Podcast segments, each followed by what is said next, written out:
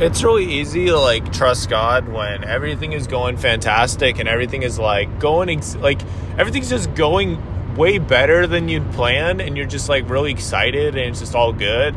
It's a lot harder to trust God when it seems like he's silent or like he's very vocal in some respects and then in others, it's like he's not talking at all. It's like, well, what what happened, man? It's like I thought we were on a good track. I thought we were figuring this out, and I don't know. It kind of makes me think of something that my friend Ernestine said not too long ago. That like God does His best work when He's silent.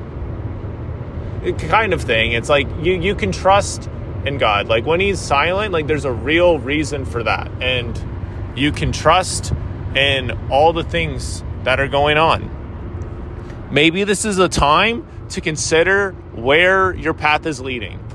Maybe it's a time to consider what are your goals? What are your deepest desires? Maybe God is giving you this chance to be like, okay, is this something I really want before you make a decision? You know, these are a real gift if we look at it that way. It's like, yeah, like, you know, I haven't heard back from this thing for like three weeks or something like that. I, I don't know. Maybe there's a reason for that. It's like, let's consider what could potentially be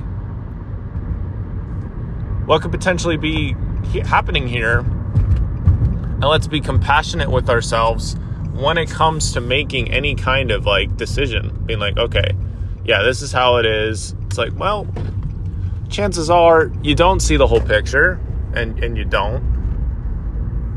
It's important to be patient with yourself because we're all just on this journey. We're all learning and growing and yeah, it's not it's not meant to be like set in stone like pick up a card and here's what you need to do and just do that and you'll, you'll be figured out. In video games it's that simple.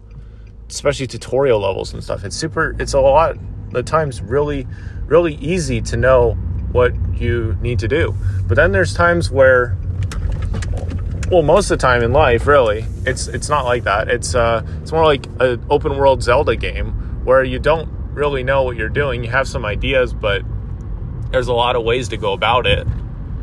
And look, what do you know? We're arriving one minute early to my lunch appointment, so that that is beautiful.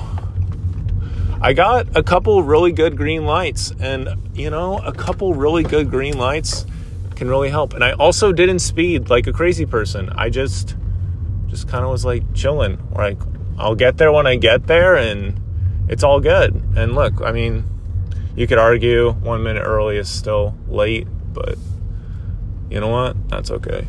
We're here. So, yeah, excited to have lunch with a friend and just rejoice in that blessing. God raises up friends for a reason, and He definitely is aware of what we're going through. So, yeah, like God's being silent with something. Hey, get take that as like a green light to like reflect and to consider like where your path is leading, what's happening.